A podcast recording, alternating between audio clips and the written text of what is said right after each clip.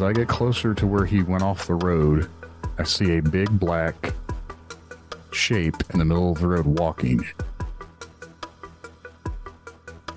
So I have to slam on my brakes and try to swerve myself because this thing is walking in the center of the road. Because I don't see a head and I don't see arms. I just see a really big, tall person, like big, thick legs and a big, thick torso. And they're moving very funny.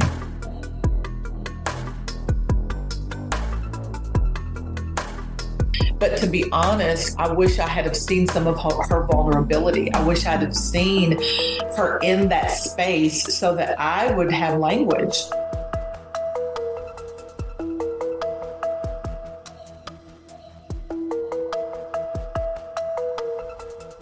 And he says, No, no, no.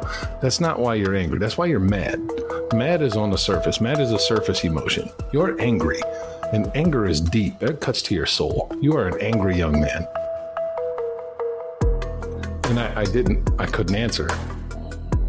I then had come to realize over the next course of, of a few hours, I'm musing to myself, and I realize I've been a victim my whole life. That's why I'm so angry. And over the course of the next 19 months, this man changed my life. He helped me to realize about processing emotion and how to forgive myself and forgive others. And that's where the, the metamorphosis really began for me. And I learned how to, I'm a survivor, right? I know how to survive. I was understood for the first time in my entire life. And when I read those things and I learned, quote unquote, those things about myself that I had known forever but never really had the semantics for, I couldn't unlearn them. Like it, I, I heard this quote years ago, and it resonated with me so much. And it's like you, uh, you can choose to look the other way, but you can never again say you didn't know.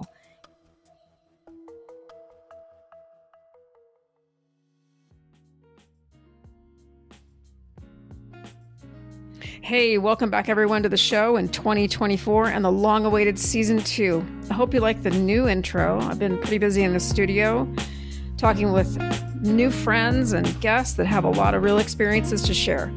If you'd like to be on the show, send me an email at verbalecho at gmail.com. So without any further delay, let's get to it with this episode's guests. Hey, happy President's Day weekend, everyone. My guest today is Tyler Chapman, and he's a ski patrol supervisor with Beaver Creek Ski Resort here in Colorado.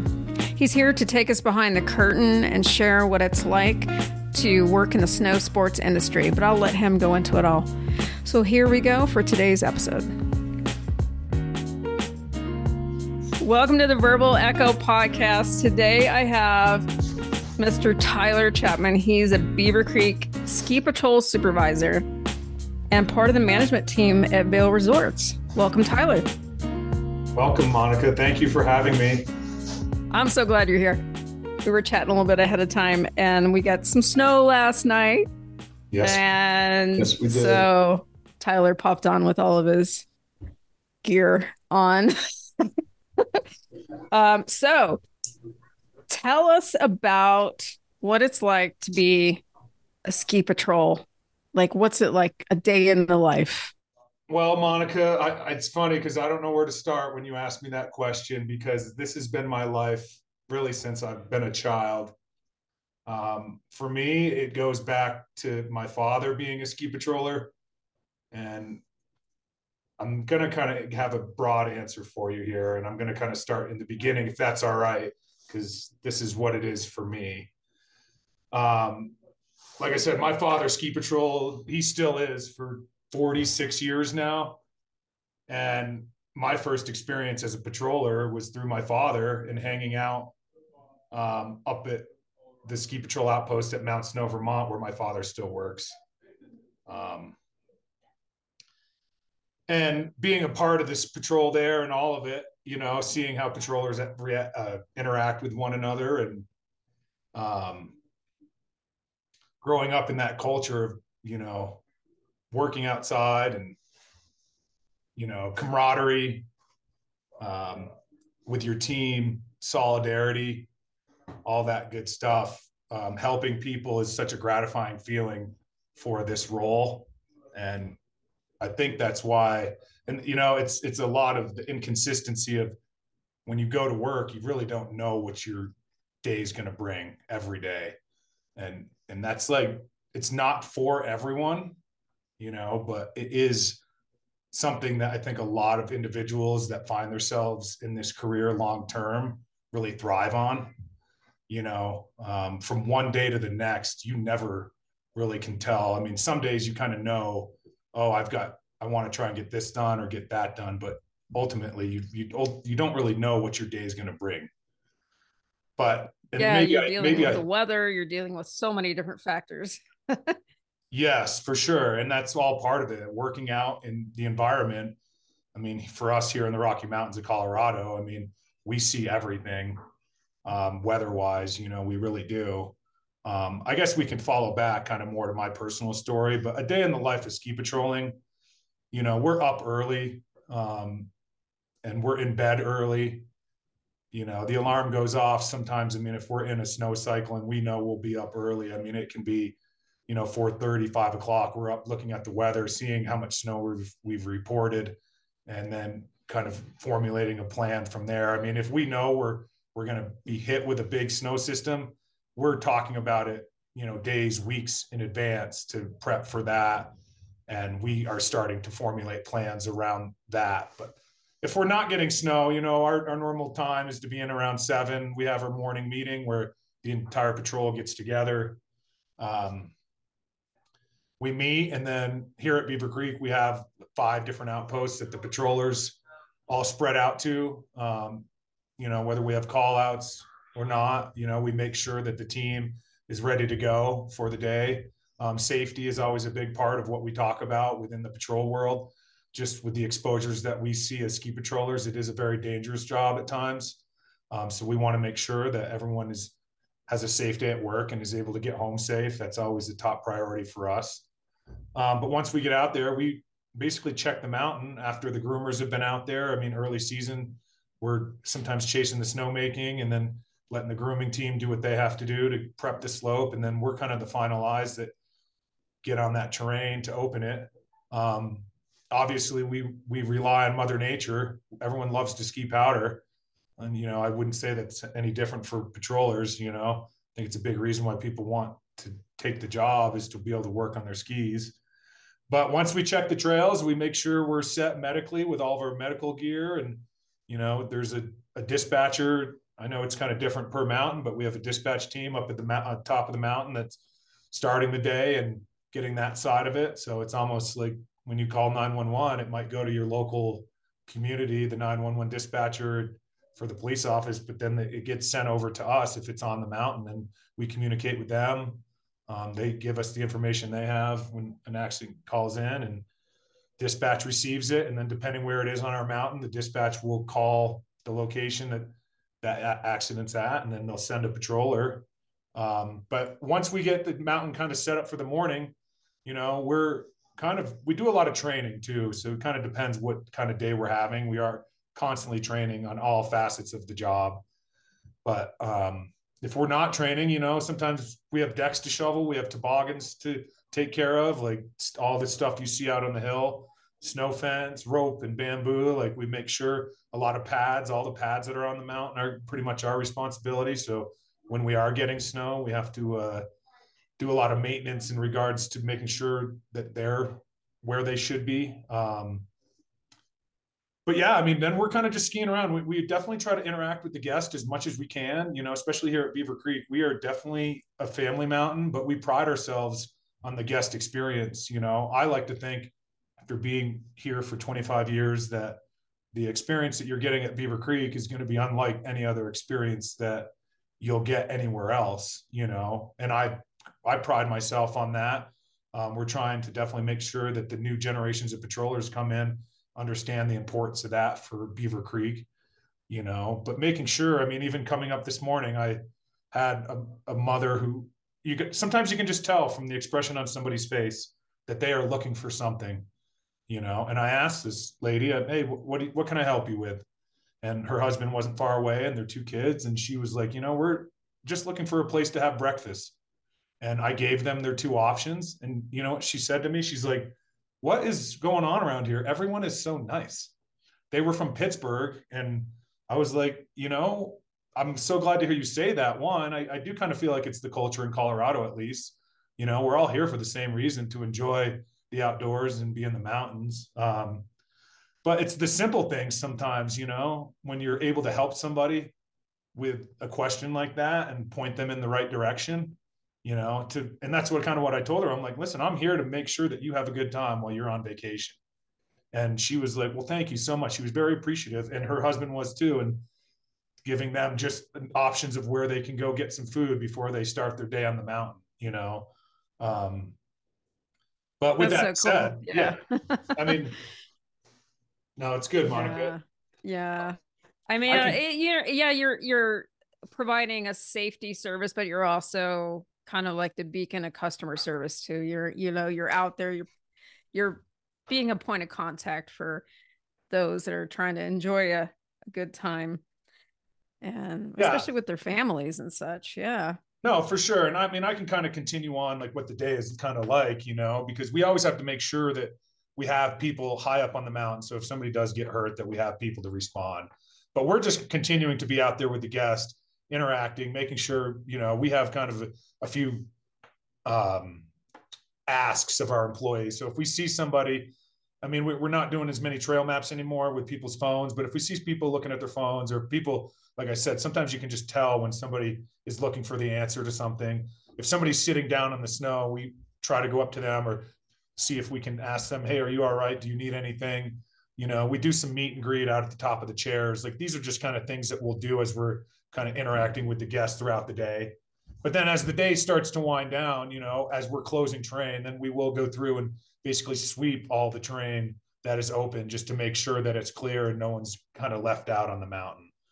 Now, I know I kind of bounced around there. I, I kind of started more to my childhood, but then went to a little bit more of like what the day is like. But yeah, I mean, listen, people ask me too when I ride the chairlift, like, oh, you know, you're so lucky. And, and a big part of my job is having gratitude for being here and being able to do it, you know, because it is. I'm like, well, welcome to my office, you know, and I feel so fortunate to uh, be able to call, you know, Colorado, the Rocky Mountains, the White River National Forest, my office, because truly it is. And and I try to remember that every day when I get up and have gratitude towards the environment, for the people, you know, um, the infrastructure that we have, um, Beaver Creek, Vail Resorts, all of it. I'm very lucky to kind of be able to, to live my life the way I have for the last 25 years. Thanks for sharing that. Um, I guess that bounces into my next question is when did you want to when did you know you wanted to be a ski patroller? You know, how as far as like your childhood or Yeah. early adulthood, when did that start? Well, so and I, I guess that kind of goes back to how maybe I originally started your first question, which maybe wasn't the right answer. But you know, I didn't know when I I grew up in Brattleboro, Vermont. Um, my family didn't have a ton of money. I went to a after graduating high school. I went to a small state school, uh, Johnson State in northern Vermont, and I spent a year there. And I didn't really know what I wanted to do. I was studying liberal arts, and you know, I was like having conversation with my parents throughout the year, feeling like I was struggling, not really knowing what I wanted to do. And I finished that first season or the first school year and went home and I was kind of struggling with choices, you know. And I still like feel for the youth at that point at anyone's life, you know, you feel like the world is on your shoulders and you're like, what do what the choices I make now are like going to define me for the rest of my life, you know. And since I've learned too, like you have time, you know, to figure it out. But my father was you know because i did, wasn't certain that i wanted to go back to school because i didn't know what i wanted to study. He's like well why don't you take a year off and come work ski patrol with me at mount snow? And he wasn't working full-time at that point. He had a, a sales job but he still worked kind of part-time. And i basically went took the medical course which at the time and uh, this would have been what 97 98 um, I got my OEC, which is outdoor emergency care, through the patrol at Mount Snow, and I, I basically worked one season there. And who knew, but it was like a perfect fit for my personality, you know, which I, I should at the time, I guess I didn't really realize, but I, now that I look back, it's like not a surprise to me. Just with, I love the outdoors and being outside and like I said, helping people. So I put that first year in, and I think it was kind of a you know hook, line, and sinker, however you say it. Like I was in love with the job after that first season, you know, so much so that then I was like, well, how can I further this? You know, I had never been out west before. Um, I had some friends after high school that moved out here and were going to either CU or the Colorado Mountain College up in Leadville, you know, and so I I uh, came out here to basically visit them, but then had applied to a number of different areas out here. Um, I applied to Breckenridge, I applied to Copper, uh, Vail, and Beaver Creek. Um, I did have a connection here at Beaver Creek, but I was also intimidated at the time, being a, a kid from a small mountain in New England. All the size of the ski area has always kind of intimidated me, just with their size. And I think one of the things that attracted me to Beaver Creek was the fact that it was a little bit smaller. I was able to wrap my head around it at the time, you know.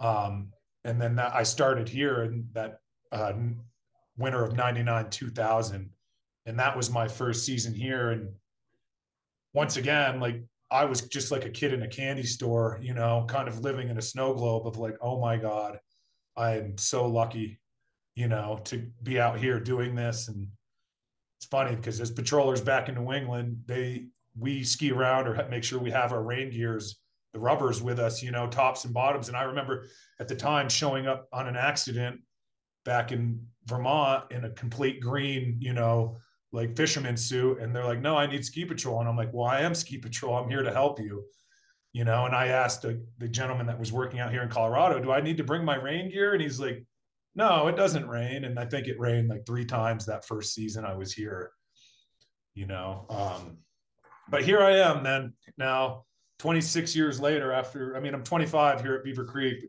that one year at mount snow and i don't have any regrets. I really don't you know? I mean i am able to live the life that i love you know? And to what's the saying? When you love what you do you don't work a day in your life you know? And that is it's not any more true than with me and the life that i live you know? That's so true. Yeah. did you have any anyone that was kind of your inspiration when you were younger and learning to ski? Yeah, you know, I mean, my father was always a big inspiration to me in, in regards to the fact that he did it. He was a respiratory therapist at our local hospital in, in Vermont, and he kind of did this job throughout the 80s and 90s. But there were a number of people, I mean, from my younger years as a teenager back in Vermont to then coming out here um, and the inspiration and the individuals that I learned from um, here at Beaver Creek. You know, I could I could name a few for sure, and these these men and women. I mean, my boss right now, Addie McCord, she's been doing it 40 plus years, and I would say that she's a huge inspiration to me. You know, especially for a woman working as long as she has in a job when she started that was really male dominated and it still is today, but you know, I feel like for a woman to do this job, they have to almost work harder than the average man, you know, in order to prove themselves, you know, and that's inspiring to me. It is. And we have a great relationship, Addie and I. Um, you know, it's uh it's so funny. It really is. The personalities, people have been saying, you know, we're all crazy in our own way, but it, it attract this job attracts a lot of the same personalities. So you know it's all of us people that are you know have this passion for the outdoors and wanting to help people you know and here we are kind of you know everyone has their own personality and you don't want it any other way you know you it's such a great thing when you're able to put 40 different personalities together all unique in their own way. And you know put us out on the mountain to help people. And you know some it's like the whole blood sweat and tears. It happens at times you know over the, my career you know but we we have such a good time and we really do love it. We do. So how many how many people do you have on your team? Uh, i want to say we're like 82 right now. We have a oh, wow. good size part-time staff. Um, that's a big thing you know i mean but we yeah it's funny people always want to move on maybe to do something else but they they never want to leave the patrol job you know so we have mm-hmm. people that work for the police department, firefighters. Um, we have a paramedic program, people that work on the local ambulance who have gone on to further themselves, which is always great. We never hold anyone back. We want people to follow their dreams, but a lot of these individuals can't let go of the job because people are so in love with it. So a lot of those types of individuals still work for us part time. Um, yeah. Oh, I'm sorry, Monica. I think you still might be muted. Oops, sorry. Uh, so you have quite a few part timers, um, quite a big staff. It sounds like, and that's just at Beaver Creek.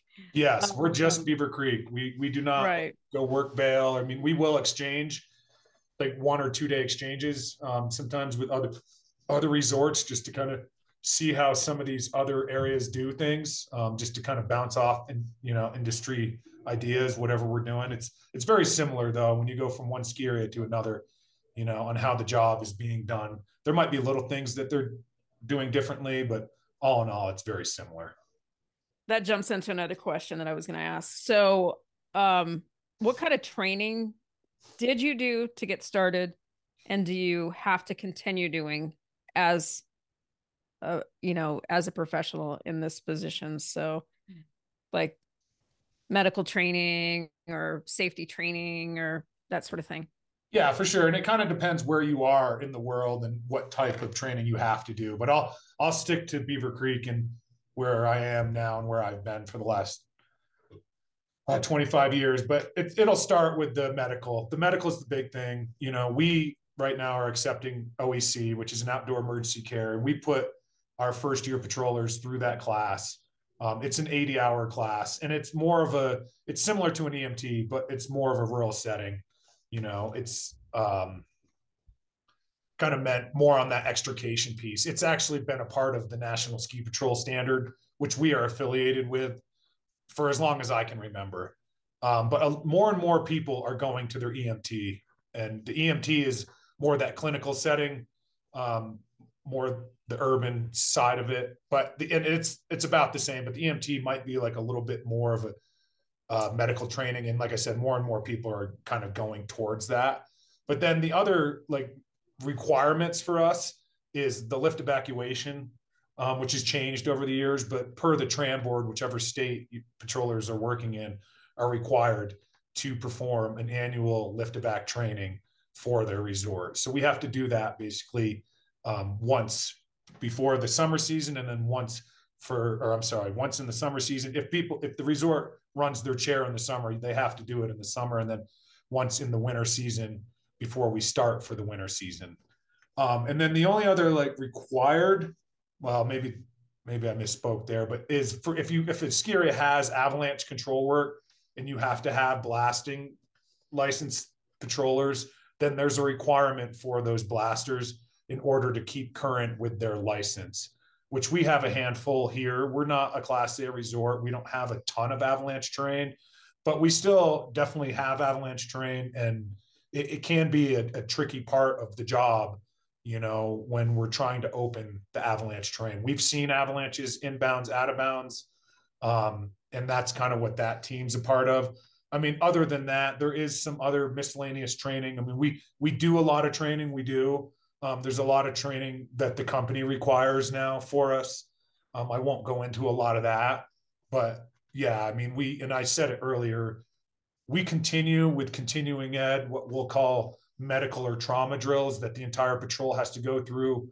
Um, there is toboggan training, which once you kind of, after your first and second year, get checked off on the advanced toboggan running, we still require that the patrol does an advanced toboggan run every year.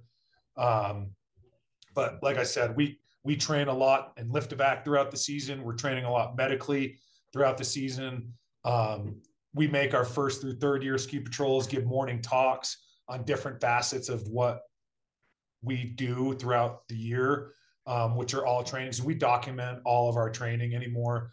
Just, I mean, we're constantly training. We are. I mean, it's a six month a year job, so you got to picture it that way. Like you do any job for six months, and do you feel like you have a a good grasp on it? Probably not. You know, we we ask for a three year commitment from any patroller that comes on because we feel that you can't really become a fully well rounded patroller until after that third year. you know, just with it being kind of a seasonal position. So, are there grades of ski patrollers? Um, you know, as far as like in the industry, like yeah, I mean, I don't know patroller what, and and yeah. yeah. I mean, I, I, you know, and I think this is, I don't want to misspeak for the Vail Resorts, you know, world, but I know here at Beaver Creek that we, uh, we have like an entry level patroller, then we have an intermediate patroller, then it's an advanced, and then we have like our our team lead patrols, special skills. They're the ones that kind of run the outpost, and then there's a management team which I'm a part of, you know. But we all work together, and it's all about kind of just growing. And like we pride ourselves here at Beaver Creek on uh, creating strong ski patrollers, you know. And I will say we've had a number of people start here, but then move on, either move out to Utah or like other resorts in Colorado, you know.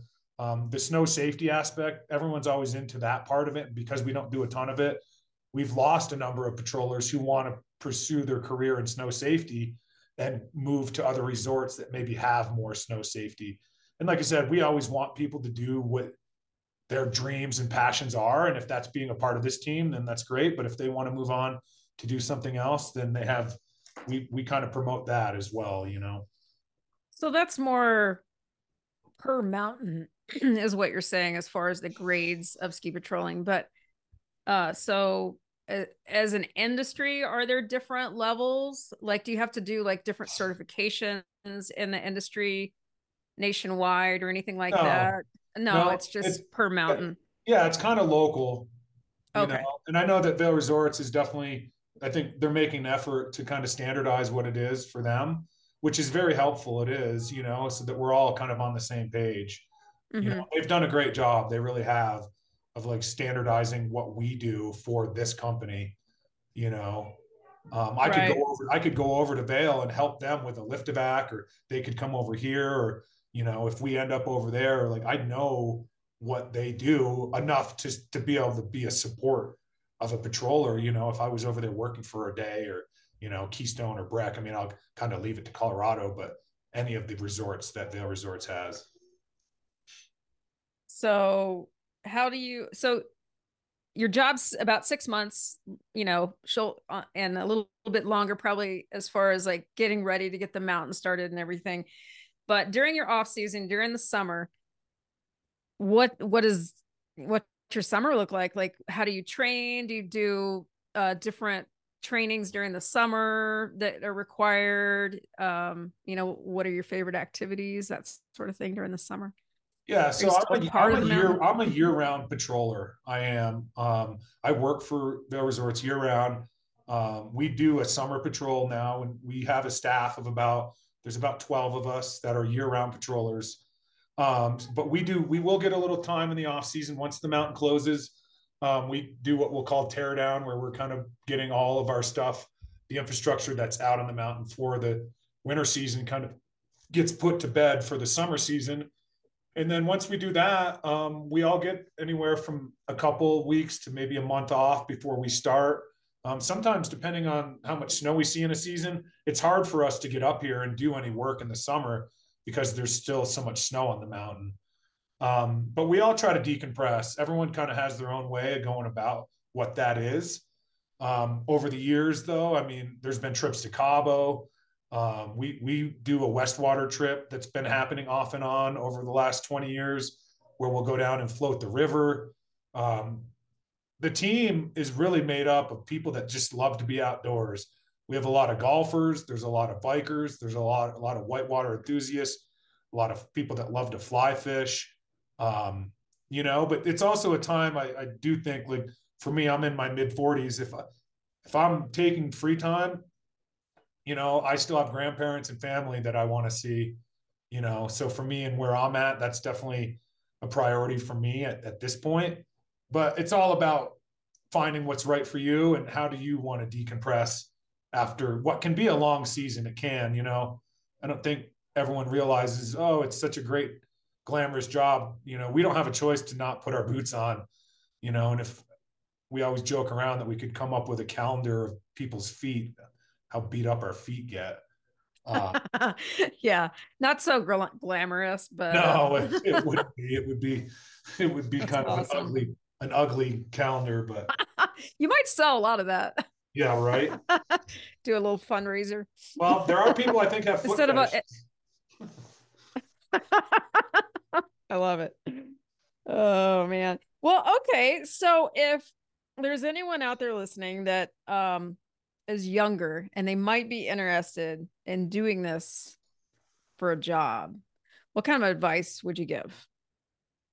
Well, I, once again, I'll, I'll just kind of plug what we do here at Beaver Creek. Like, if you're interested in becoming a ski patroller, it would behoove you to go get your EMT and start with that. Um, I mean, and this might seem kind of obvious to me, but you need to be an expert skier. Um, and I'm sorry to all the snowboarders out there, but we, we don't, we no longer hire snowboarders here at Beaver Creek.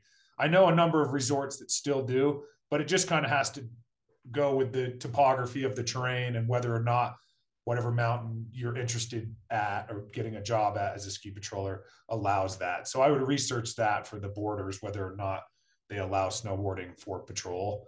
Um, but really for us, like we'll start actually ski testing here in the coming weeks. So we'll hold ski clinics, um, basically tryout clinics. I think we normally do anywhere from two to four of these where we get applicants that want to patrol and it's not for this season, but it'll be for next season. And so one, if you pass the ski test for us here at Beaver Creek, that is then like the first step in the process. Um, but how it works for us is if we have, you know, a full-time staff of 50 patrollers, um, and it is a seasonal job, we don't know if all 50 of those full-time patrollers are coming back next year. And so what we'll do is we'll send a letter out. It's definitely getting earlier and earlier because people need to make plans, but we'll say early July, we'll send a letter out to that staff, to the entire staff, who's planning on coming back for next season. And then once we are able to get those numbers, that gives us an idea of how many patrollers we're hiring for next year. Um, but how we'll do it then is we've power ranked everyone just off their skiing ability and maybe a slight personality test of one, you know, okay, so we're going to start with the top ranked candidate from the ski test and we'll call them and say, hey, would you like a job? You know, and that's how it goes here. I can't really speak to how that process happens at any of the other mountains. But in regards to, you know, wanting to be a patroller, reach out to your local patrols. I would only hope that any patrol at a mountain you would maybe want a job at would be kind and friendly enough to give you information on what that process is if you are interested. Right. That sounds like a great plan.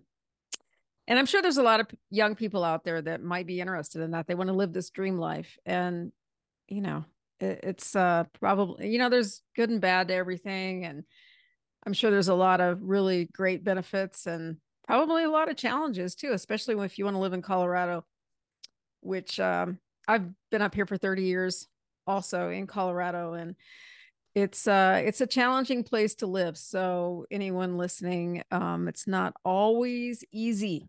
You have to be really creative. You have to be really resourceful. You have to lean on your family and friends. A lot of us don't have family up here. A lot of times it's we're relying on our friends as family to make it. Um so i think people see us on the lifts and they think oh you're living the dream life but um it's not always that easy. it's still work. Yeah. Yeah. Um, well, I was going to ask you uh, so we are in the White River National Forest, and you know, we're you mentioned earlier before we started recording that we were really sharing this backyard with all of the creatures that live here. And what could you recommend as far as safety if people are and getting to enjoy this place and visiting here in this national forest? Because we're really all sharing it. And what kind of safety tips could you give to guests? Yeah. So, like I had said earlier, you know, I mean, the wildlife was here long before we were, you know, and so we're honestly recreating in their uh, in their home, you know. And I know here in Colorado, the wolf topic is a hot one right now. Um, Sorry. Um, but really, the thing, the thing, the thing with wildlife is to respect wildlife. Do not approach wildlife.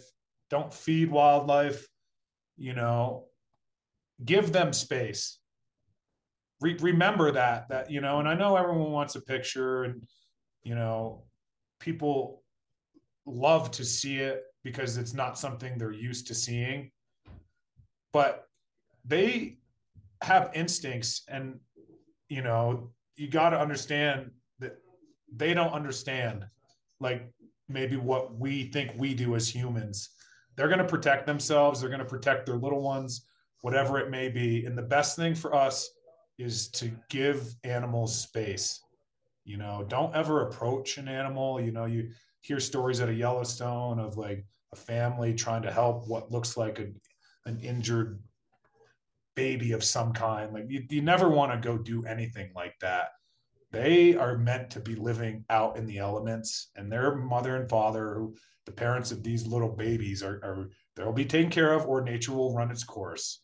You know, see a baby, their mama's always nearby. Yeah, sure. especially in the spring. Yeah, I cringe at those videos of another person at Yellowstone trying to feed a buffalo. Yeah, just stop, stop.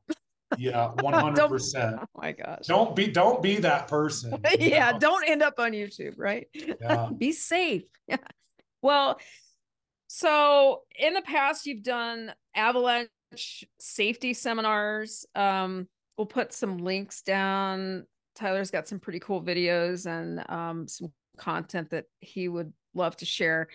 Um, but let's talk avalanche safety real quick. Um, especially with, with snow cycles coming up. And I know Colorado's been under a lot of pressure the past few years because we've had some really interesting, we've had like warming trends and then a lot of heavy snowfall. We've had a lot of people injured. What can you give for advice for people if they're interested in maybe learning more about avalanche safety as a skier, whether they're inbounds or out of bounds? Yeah, well, I'll just quick go back. Some of those videos that you might be posting might be a little out of date. So just remember that because uh, I've been definitely doing it for a while.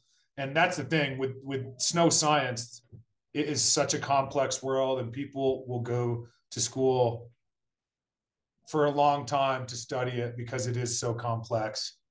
Um, and the other tough thing, like you were talking about how it can be hard to kind of get yourself established in a ski town to invest into the knowledge and the gear and all that it's a big investment.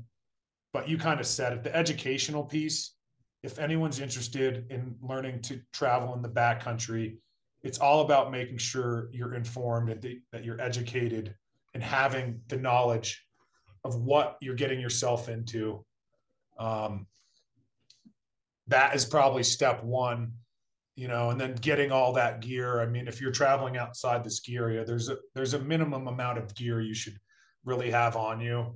Um, you know, an avalanche transceiver, you know, I think they're four to five hundred dollars if you're going to go buy one, and it's not a small purchase. But how do you put a price tag on your life?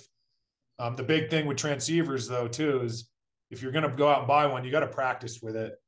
And I maybe didn't even bring that up as a lot of training. We do a ton of training with our transceivers because it's one of those tools. If just because you buy it doesn't mean you're like, oh, I'm good. You've got to you've got to practice with it and know how to use that piece of gear.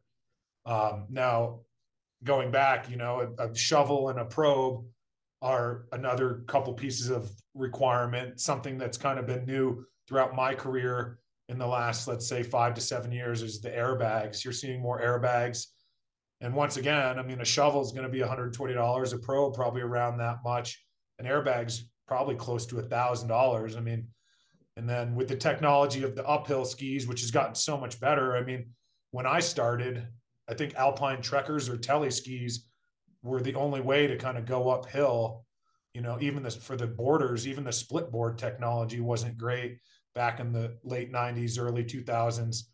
But then if you all add up all that gear, you know, you're looking at you know, a couple grand there as well, you know, and I just say it's it's not an e- easy thing to get into if if you don't have the funds. And it goes back to it, Monica. You know, I mean, you and I met through, I mean, it's a second job. You know, we got to do what we got to do to kind of make this lifestyle work. Um, but the big piece is really that educational side of it. Um, and then, like you, you also kind of mentioned inbounds, you know, skiing in the ski area, you know, there's the skier code that was on the napkins back in the day. And I think it's it's posted around different locations. It's definitely on our website and here at Beaver Creek, and I know at any mountain. And those are kind of the, all the same. I think it went from seven to ten this year. Um, but one thing too is just like treating each other in the resort and anywhere with respect, right? And having a sense of humanity for one another, you know, that we're all out here for the same reason. You know, I want people to enjoy themselves. I'm not here to ruin anyone's day, but I just want to make sure if people are here skiing at a mountain or any mountain, that they're doing it in a safe manner where one, they're not going to get anyone else hurt, you know, but we don't want to see you get hurt as an individual, you know, to so to ski and ride in an appropriate manner for one, the terrain and for two, the the types of conditions that you're seeing on whatever run you may be. You know, if you're on a ski run that is more crowded, then you have to ski differently than you would if you were on a run where you were the only one on that run. You know, was the run groomed? Was it not? Are you skiing in moguls? Like the mountains really kind of control how we have to control ourselves, you know. Um, and with that, you know, I, it just goes back to everyone making sure that they enjoy themselves, but that they do it in a way that it's as they're skiing and riding in a safe manner for everyone. You know, right. If you uh, if you ski yeah. four days a year, don't be a hero. yeah, right. Have a good time, you know. Well, and that's okay. I mean, take a take three or four runs that first day, and then go sit in the hot tub. Exactly. Have a hot chocolate or a beer, whatever you're into. No shame. No you're shame. here to you're here to enjoy the whole seven days, not just the first day and then end up in a cast. Like, have fun. Like, nobody, yeah. there's no judgment. Like, just have a good time. Learn every, if you're here on vacation, every week you're here, maybe take a lesson, you know, like learn, grow, be, enjoy your, enjoy your trip, right? yeah, for sure. You know, and it's wild. Yeah. Like, we're seeing more and more people, I think, because of social media and and YouTube and all of it that uh, people see it on YouTube and they're like, oh, wait, I want to go do that. But not really understanding that it takes a lot of practice, you know, education on how to become a good skier or rider. Like it's not just something for most of us, unless you're like some amazingly gifted athlete that you just slap on a pair of skis and or a board and all of a sudden you're some expert, you know. I mean, yeah. I've been skiing since I was four, you know, 40 plus years for me. And I still take lessons and still try to learn on how I can be better and think about lessons that I've taken on where my hands need to be, you know, where my hips and shoulders should be like while I'm skiing a run. Like no one is ever above any education with anything in life if you want to continue to learn and grow, you know, as a young adult or as a, a child up through middle age and as we get older, I think it's important to kind of always keep that open mind. And that is some great advice from Mr. Tyler Chapman. well, so winding us down, do you have any um, projects, any excitement coming up for the rest of the ski season? Any anything, any trainings, anything you're gonna offer to the public or be a part of? Well, for me personally, so we do have an exchange with a resort over in France, La Plagne. I'll put a plug in. That's a great area. If you're ever looking to go travel into Europe, I would definitely recommend that resort. But we have our French exchange here, and my wife and I are taking our French exchange patroller up to Jackson Hole next week. So I'm really looking forward to that. There's a ton of they've been getting a ton of snow up there. So personally, I'm looking forward to heading up there, skiing with him, showing him a good time. Um, but then here at Beaver Creek, what we have President's Weekend coming up which is always a big weekend, I know, in the ski industry as a whole. And then the following weekend here at Beaver Creek, we have the Talons Challenge. I know if anyone that's listening is local kind of to Beaver Creek, this is always a fun event for a lot of people um, to come up and try to. I think it's 13 runs now. Um, it's the runs between Larkspur, Grouse Mountain, and Birds of Prey. And I've done this a couple times over the years since this event has started. It's definitely a challenge, hence the reason they call it the Talons Challenge. But it's all of our advanced terrain. It's a lot of mogul skiing. And to get these 13 runs in, I don't know what we have planned for details at this point, but I know it should be a fun weekend and that uh, it always brings people out too. Hopefully the weather's nice. Maybe we'll get some snow, soften it up for folks, make it a little easier on people's bodies. Exactly. well, thank you so much for sharing this. It's been really fun. And uh, I mean, the biggest thing I could say from this information is hey, be safe out there. Yeah. Um, yeah. Yeah. Thank you, Monica. I appreciate you having me on, asking me to come on and all of it. It's been a treat for me as well. But and you're right, that that's really what it is. You know, we we want people to come out, enjoy the sport wherever you're at, anywhere in the world. It's so fun. I recommend it. It's such a great way to spend time with friends and family, um, to get out and breathe the fresh air that Mother Nature has, but just to do it in a safe manner. You know, we all want to live to ride that next day and that next season, go home to our families safe and sound. Love it. Thanks, Tyler. Thank you, Monica. You have a good day. Hey, thanks for listening today to another great episode. I sure enjoy hearing about these experiences, and I hope you do also. Be sure and like or follow this show by leaving a five star review on Apple, Spotify, or wherever you listen. If you have an experience or story you'd like to share, be sure and reach out to verbalecho at gmail.com. See you in the next episode, friends. Have a great week.